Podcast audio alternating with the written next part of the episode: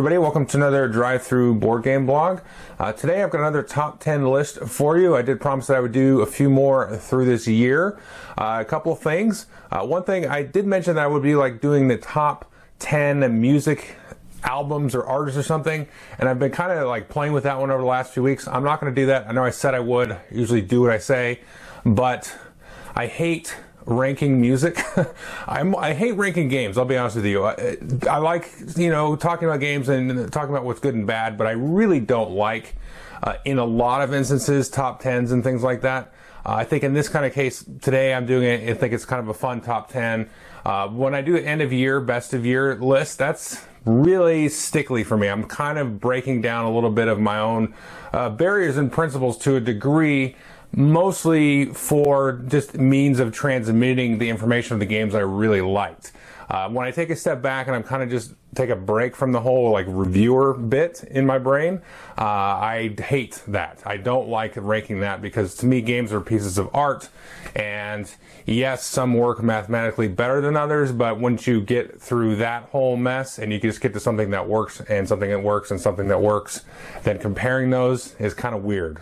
Um, but I found, and this is something that I've stuck with me since as long as I can remember, that I really despise and detest uh, ranking music above all things. I mean, even movies, like I can kind of deal with it, and games to a degree, I can deal with it. But music, for some reason, uh, if you had to ask me, like, you know, what my favorite kind of hobbies were, or whatever my interests that are sort of superficial in some ways, but it would be games, and it would also be uh, music, maybe more than games in a lot of ways, even though that doesn't really make sense because I do videos about games and not music. But I think music is so ingrained in myself and lots of people. I mean, most people, I would say. Uh, I don't like ranking it, so that's not going to happen. I can't do it. it. It just, I can't do it at all because music is just such like life to me. It's just art and breathing and everything. So that's not going to happen. I will maybe do top 10 comic books because then I don't take it seriously as I take music, obviously. Uh, so I might do that or something to substitute that in. Uh, the other thing is, this is going to be kind of released at the same time as a podcast with uh, Eric Teo of the Push Your Luck podcast. We actually talked about the top seven uh, underrated games. Now, there is actually some crossover between that list and this one, which is my top 10 guilty pleasure games. Uh, so I won't spoil what the crossover is, but there's a little bit of crossover. But some folks had asked me specifically to do this list, and Eric had mentioned, hey, let's do a top 10 underrated, top seven. Uh, so I, I, kind of thought it was interesting to sort of look at the difference in where the crossover is and isn't. Because underrated is a game I feel like is good, but it should be rated higher, probably at least that it is on Board Game Geek. And guilty pleasure is like I think it's good, but I'm pretty sure a lot of other people don't, and I'm kind of okay with that. so it's it's different, but kind of the same. So I'll put links to that here. We're going to kind of release them at the same time thereabouts. And uh, so I'll have links to his podcast in there. And also, I just wanted to mention as a little uh, plug for Eric, uh, he did uh, visit the New York Toy Fair recently, and he'll be putting up some videos and interviews with publishers and things along that line. I don't know details, but he will put that up, and I'll put some links to his channel there. So let's jump into the top 10 guilty pleasure games after all of that to do. Uh, first, honorable mention, I will do one. It is Tesla versus Edison War of Currents. And the reason it's an honorable mention is because I do see that the designer, at least to a degree, is aware of some of the issues that some people have with the game, and they are coming out with an expansion and playtesting some different, uh, I don't know if you call them variants, but a little tweaks to the gameplay.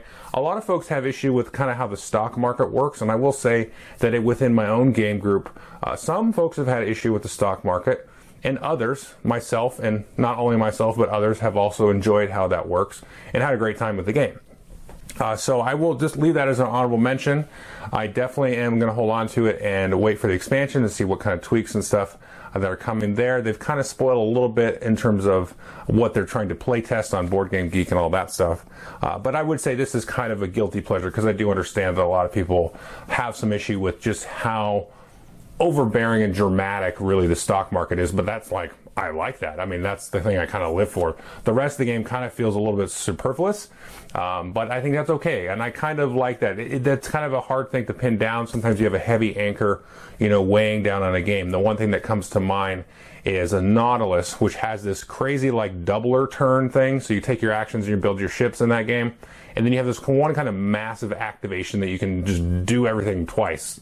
I'm being very, uh, you know, short in terms of that. Uh, that's not quite accurate, but it's pretty much like you get this one massive turn, you've got to decide when to pull the trigger. And for some reason, that fell flat with, with me. So sometimes a heavy anchor kind of you know dictating the rest of the game is good and sometimes it's not and it's going to depend on the folks so number 10 is exploding kittens and this is definitely a guilty pleasure game now this game is actually fun and the reason it's fun, you can go watch my review, is because when you draw an exploding kitten card from the deck, you're basically dead. You're out of the game. But if you have a defuse, you can defuse it. You get rid of the defuse card, it's gone forever. And then you put the kitten, the exploding kitten, back into the deck. Now you could put it right on top of the deck. You could stick it at the bottom of the deck. You could put it one card down from the top.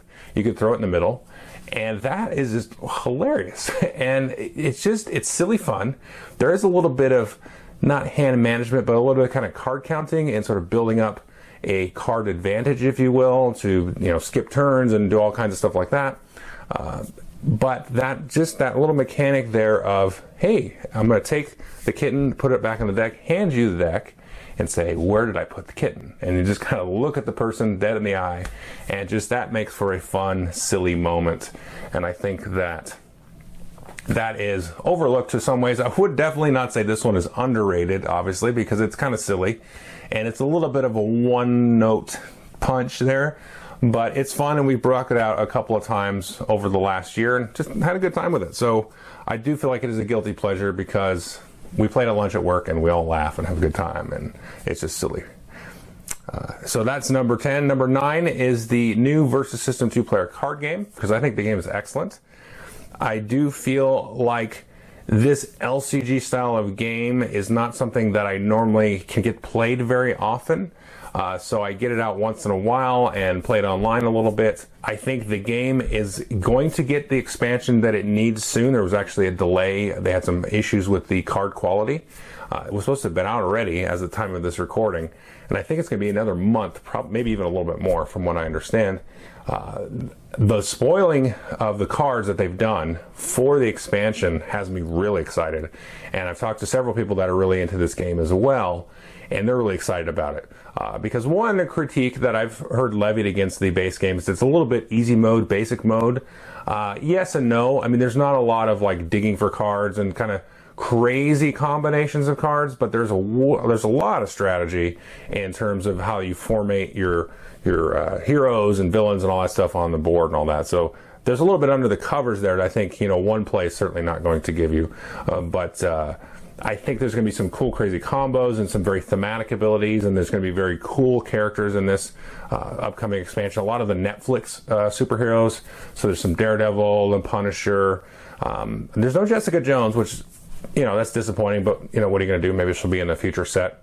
At least that I know of. There might be a Jessica Jones that they haven't spoiled yet. Uh, Luke Cage card and some other things. So it looks really, really cool. And I kind of feel like it's a guilty pleasure because nobody on Board Game Geek talks about this at all. But there's a big, massive uh, Facebook group dedicated to the Versus System trading card game, or a two-player card game, I should call it. Uh, thousand, more than a thousand people now, and there's a quite an active community. Uh, you know, uh, there's some trolls on there too, but most of us are pretty active and positive about the game and have a good time with it. And so there's a lot of good folks on there. Uh, and uh, so that's what gaming is all about, of course, community. And so we have a great time with it, and the game needs to be talked about more. So it's a little bit underrated, but it's also kind of a guilty pleasure because it's sort of just kind of off on its own. That was number nine. Uh, number eight is Sons of Anarchy. And this one is a guilty pleasure, but I also feel like this one's a little bit underrated and overlooked. I don't really see many people talking about this. There are some a few folks that I know that have reviewed it uh, and reviewed it favorably, which of course I agree with. And it's kind of one of those games that it's a little bit dark, I think, for a lot of people because it's kind of like a reality crime game. A lot of crime games, they've got your kind of cartoonish mafia folks. There's several games like that. Uh, you know, and it's kind of set in the past, so it's a little bit you know, hands off. You can kind of re- distance yourself from it because it took place like in the 20s and 30s or whatever. So that's long, you know, a generation or few past. Uh, whereas Sons of Anarchy is very much a modern, brutal, visceral crime type of thing. There's drugs depicted, prostitution, you know, illegal pornography and stuff like that. Uh, now, there's no imagery in the game that would you know, suggest any of that necessarily. I mean, it's not like overtly X-rated or anything, but all of that is is very plain, and that's what you're doing, and that's the role that you take. And so that's a very dark, and it it you know it's an awful thing, but it's also it's an escapist kind of thing. And there's a lot of brutal sort of you know combat and it's kind of like a euro game in some places where you have like worker placement and you know area control. You're trying to take over territory. You're killing other biker gang members and you're trying to sort of lock down and control the different crime uh, you know businesses in the different areas and stuff like that and try to keep the heat down and stay away from the police and sell drugs and sell guns and use guns in combat uh, so there's a little bit of guilt not really I, I mean anyway, we, that's a psychology argument, but not guilt necessarily in playing the game, but can, it's sort of a guilty pleasure. Uh, you know, going into that sort of dark underworld and playing crime in a way that is a little bit more realistic-ish. I mean, it's a little bit also uh, sensationalized and glorified in a way that's probably not healthy. Um, depending on who you are playing the game. Anyway, that uh, so it's a little bit of a guilty pleasure, and I don't see a lot of people talking about it. It's a really excellent game, with kind of a mix mash of uh, you know Euro and dice combat, and so it's a lot of fun. Uh, so that is number let's see. 10, 9, 8. Number 7 now will be Space Cadets. Uh, this is one that I do 100% feel is underrated it is an interesting game, and it's to me it's strange that it's not in the top 100. To be honest with you, because there's not any game like this. Uh, you know, each player has their own you know role that they get, and their role is very much an asymmetric mechanic that is distant and apart from all the other roles. So if I'm shooting stuff, I'm flicking discs, I'm putting together this sort of like targeting matrix of Tetris pieces. If I'm running the sensor like Uhura, you know, you're digging through this bag, kind of blindly feeling, you know, sort of like sensing out. Um, you've also got like a, a, radar track kind of thing where you have the um, the tractor beam where you, are looking at the different uh, tiles, and it's kind of like a memory game. Uh, you've got this kind of like poker hand thing for the shield. So all these different mechanics of Robo Rally for the cards movement. Uh, it's like a programmed card movement kind of thing. And when the game has gone off for me, it is just an absolute riot. Uh, you know, people are doing different things. People are yelling at you for missing or for flying us into an asteroid or hooping and hollering when we, you know, blow the other ship out of the sky or make it to the end of the mission. Uh, fantastic game. Uh, and there's part of me that understands because so many people bring it up that must be true, right? Where they say it takes a long time to play, it takes a long time to teach. That hasn't been my experience. Um, to me, as a person that seems to always be teaching the game, as the captain, I kind of do very little um, kind of manage, you know, all the different roles, but I can teach all the different individual roles and then just jump into the game and everybody's good to go. And then we're off and running. We do bad the first couple rounds and then, you know, everything gets good. Um, so personally, that's not been my experience, but I understand since I hear it enough that the experience of some folks is it's a lot to take in, a lot of different rules, a lot to digest. Um, so I get that. So I can understand why it is not ranked. I mean, it's not like it's ho- horribly ranked. You know, a lot of people don't hate it. I don't think. I'm sure some do, but I get it. I get it. Some people don't like it, and that's okay. Uh, so number six is a Sentinel uh, Tactics. Uh, this is one of my favorite games of all time for sure, right up there with Space Cadets. And uh, this is one that I am a little bit interested about because the designers and publishers have mentioned that they're going to kind of revisit uh, Sentinel Tactics. Uh, so I think it's another one I I haven't really seen anything super negative about it, and I don't know why it isn't more liked. I, I don't worry too much about it, but I haven't seen anybody really slag on it. Uh, the combat system is very interesting. The different decks for the different characters and heroes and villains is really interesting. That whole mechanic of like having two powers to choose. Just the presentation of it is really good in terms of like playing through comic books or you know just building up um, you know, squads and going at each other. Now the miniatures aren't the greatest in the world, so I might be getting a little bit of slog, I guess, because if you're a miniatures gamer, you'd probably look at it and be like, "Oh, this is bad," and just kind of go from there. I don't know. I don't think I've necessarily seen that. Uh, but they are saying that they're going to revisit it a little bit. So I'm a little bit curious about that. Maybe they found some things through some of the complaints and stuff.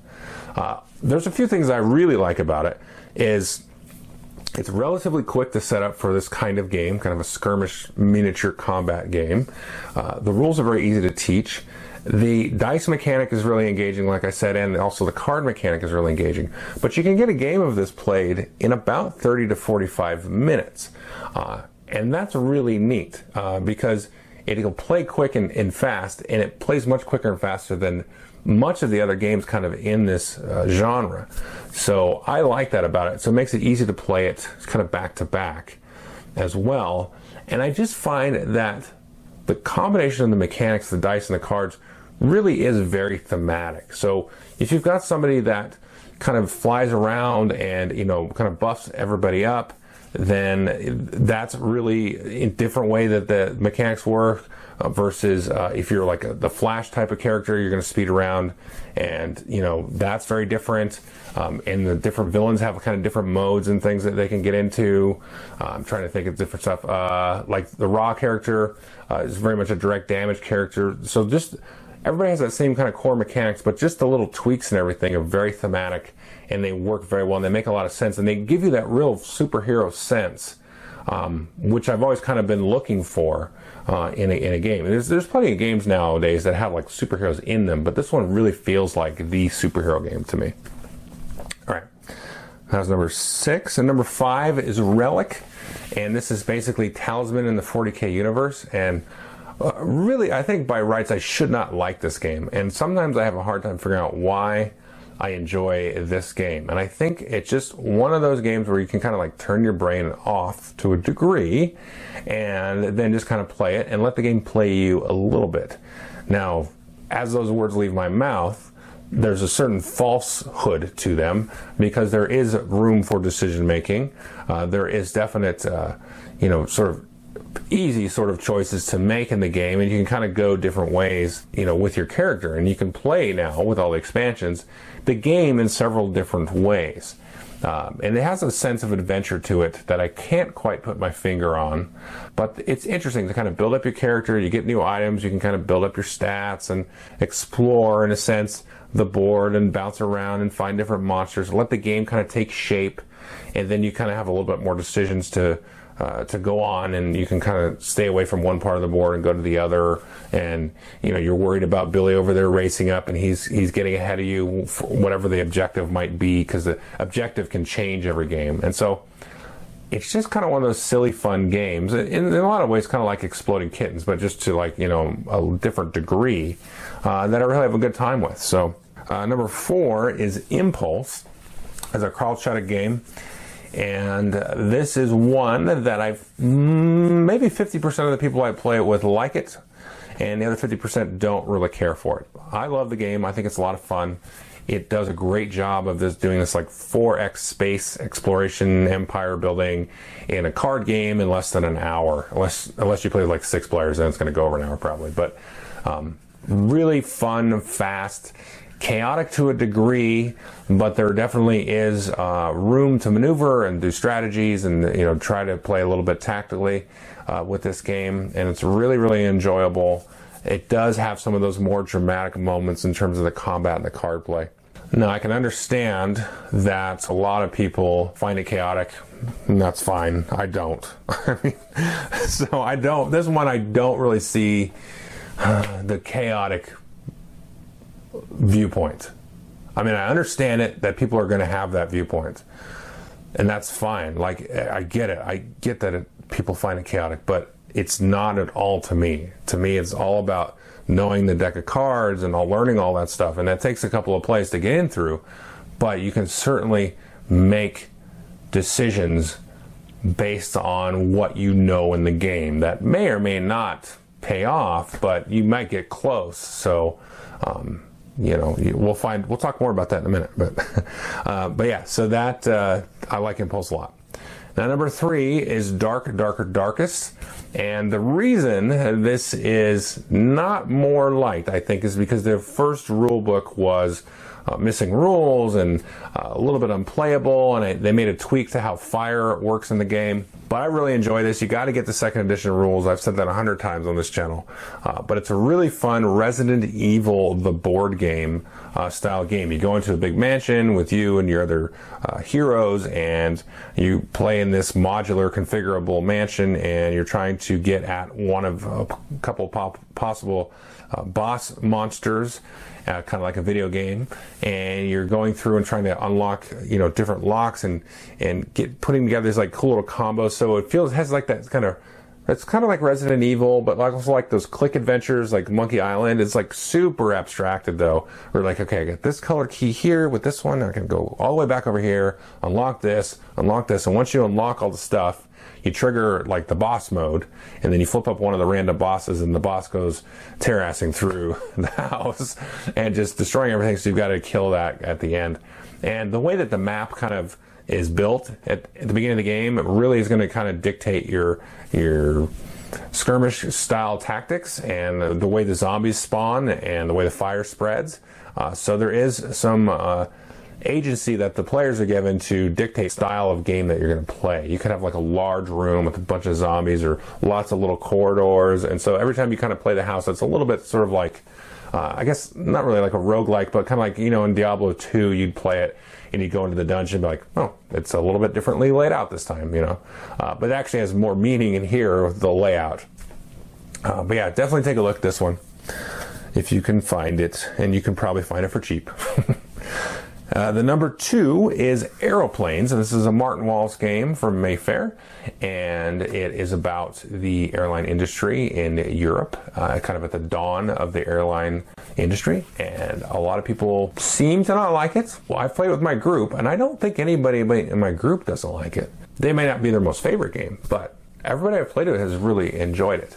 I think at the five player count, some folks were kind of iffy on that. I, I, do remember distinctly playing a five player game or two uh, back when it came out. And there were some people that kind of grumbled a little bit about it just because you could kind of, there could be a little bit of time between your turns. Uh, but definitely at the three and four player count, which I've mostly played it at, uh, I haven't really heard any complaints. And actually, the family really enjoys this one. Now, there is some definite luck because you're kind of rolling your dice and expanding your airport network, going on these kind of risky flights, possibly to large um, and uh, distant places that are more and more difficult to get to. Uh, but I like that. It, has got a nice thematic quality, sort of the, the initial troubles of airline travel and, you know, just kind of setting up a sort of business model in a sense. Uh, you know, dealing with the, the catastrophes of, uh, you know, flying different places and weather and the, you know, the course, the quality of the airplanes back then. Um, but there's a lot of mitigation and stuff that you can do, lots of planning. There's a little bit of cutthroatiness to sort of steal other people's airports and sort of upgrade them.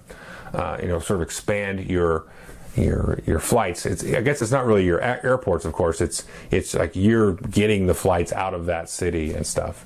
Um, so there's a lot of cool mechanics and stuff like that. Uh, it doesn't look the prettiest because it's kind of in the the stage that Mayfair's in, especially at that point in time where their components weren't that great. They seem to have been kind of improving actually last year, uh, but uh, really an enjoyable game, and I think definitely overlooked for sure uh, in terms of how uh, you know it plays out. I think there's there's some good stuff in that game for sure. That was number two. Uh, number one is Urban Sprawl. Uh, this is one of my favorite games again, and I do also understand why people don't like this game because you can have these random events come up uh, in the town deck. And so this is a game where um, you know you're building a city, um, kind of like Sim City in a way. Not really, uh, but you are collectively building a city with other players and trying to win political office and kind of set up different types of buildings on the board. You know, businesses and also like more residential and civic buildings as well, and trying to make them yours. So when different election cycles come up, you can sort of reap the advantage of you know having owning uh, different building types and different sectors and stuff. Now there's a lot of random events that come up through the cards, and so you can have a stack of like a bunch of events that happen one after the other. I don't necessarily have a big problem with that at all. Uh, once you play the game a couple times, you know what's in there, so you can kind of know to set up and put try to put yourself in the best position possible.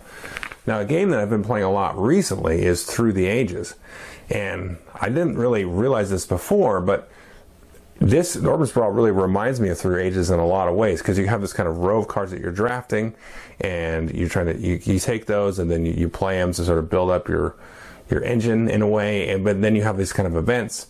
Now, in Through the Ages, you get the events dealt to you, and then you can seed them into the deck, and they'll come out randomly.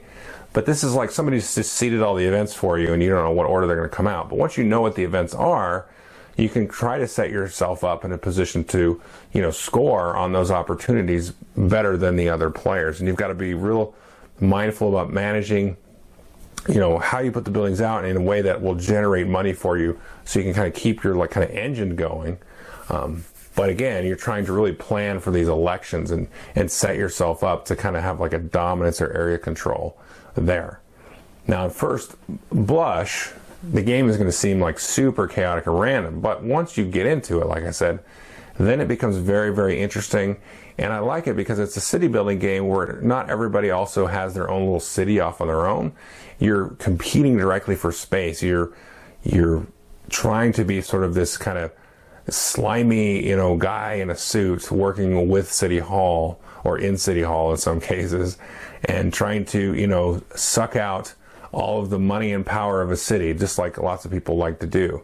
Um, so I like that aspect that you're kind of in there competing, but also cooperatively and maybe accidentally building up a city, uh, you know, that is prosperous. You're kind of you're going from sort of a small kind of town up into a city at the end of the game that could actually be capable of hosting the Olympic Games, for example.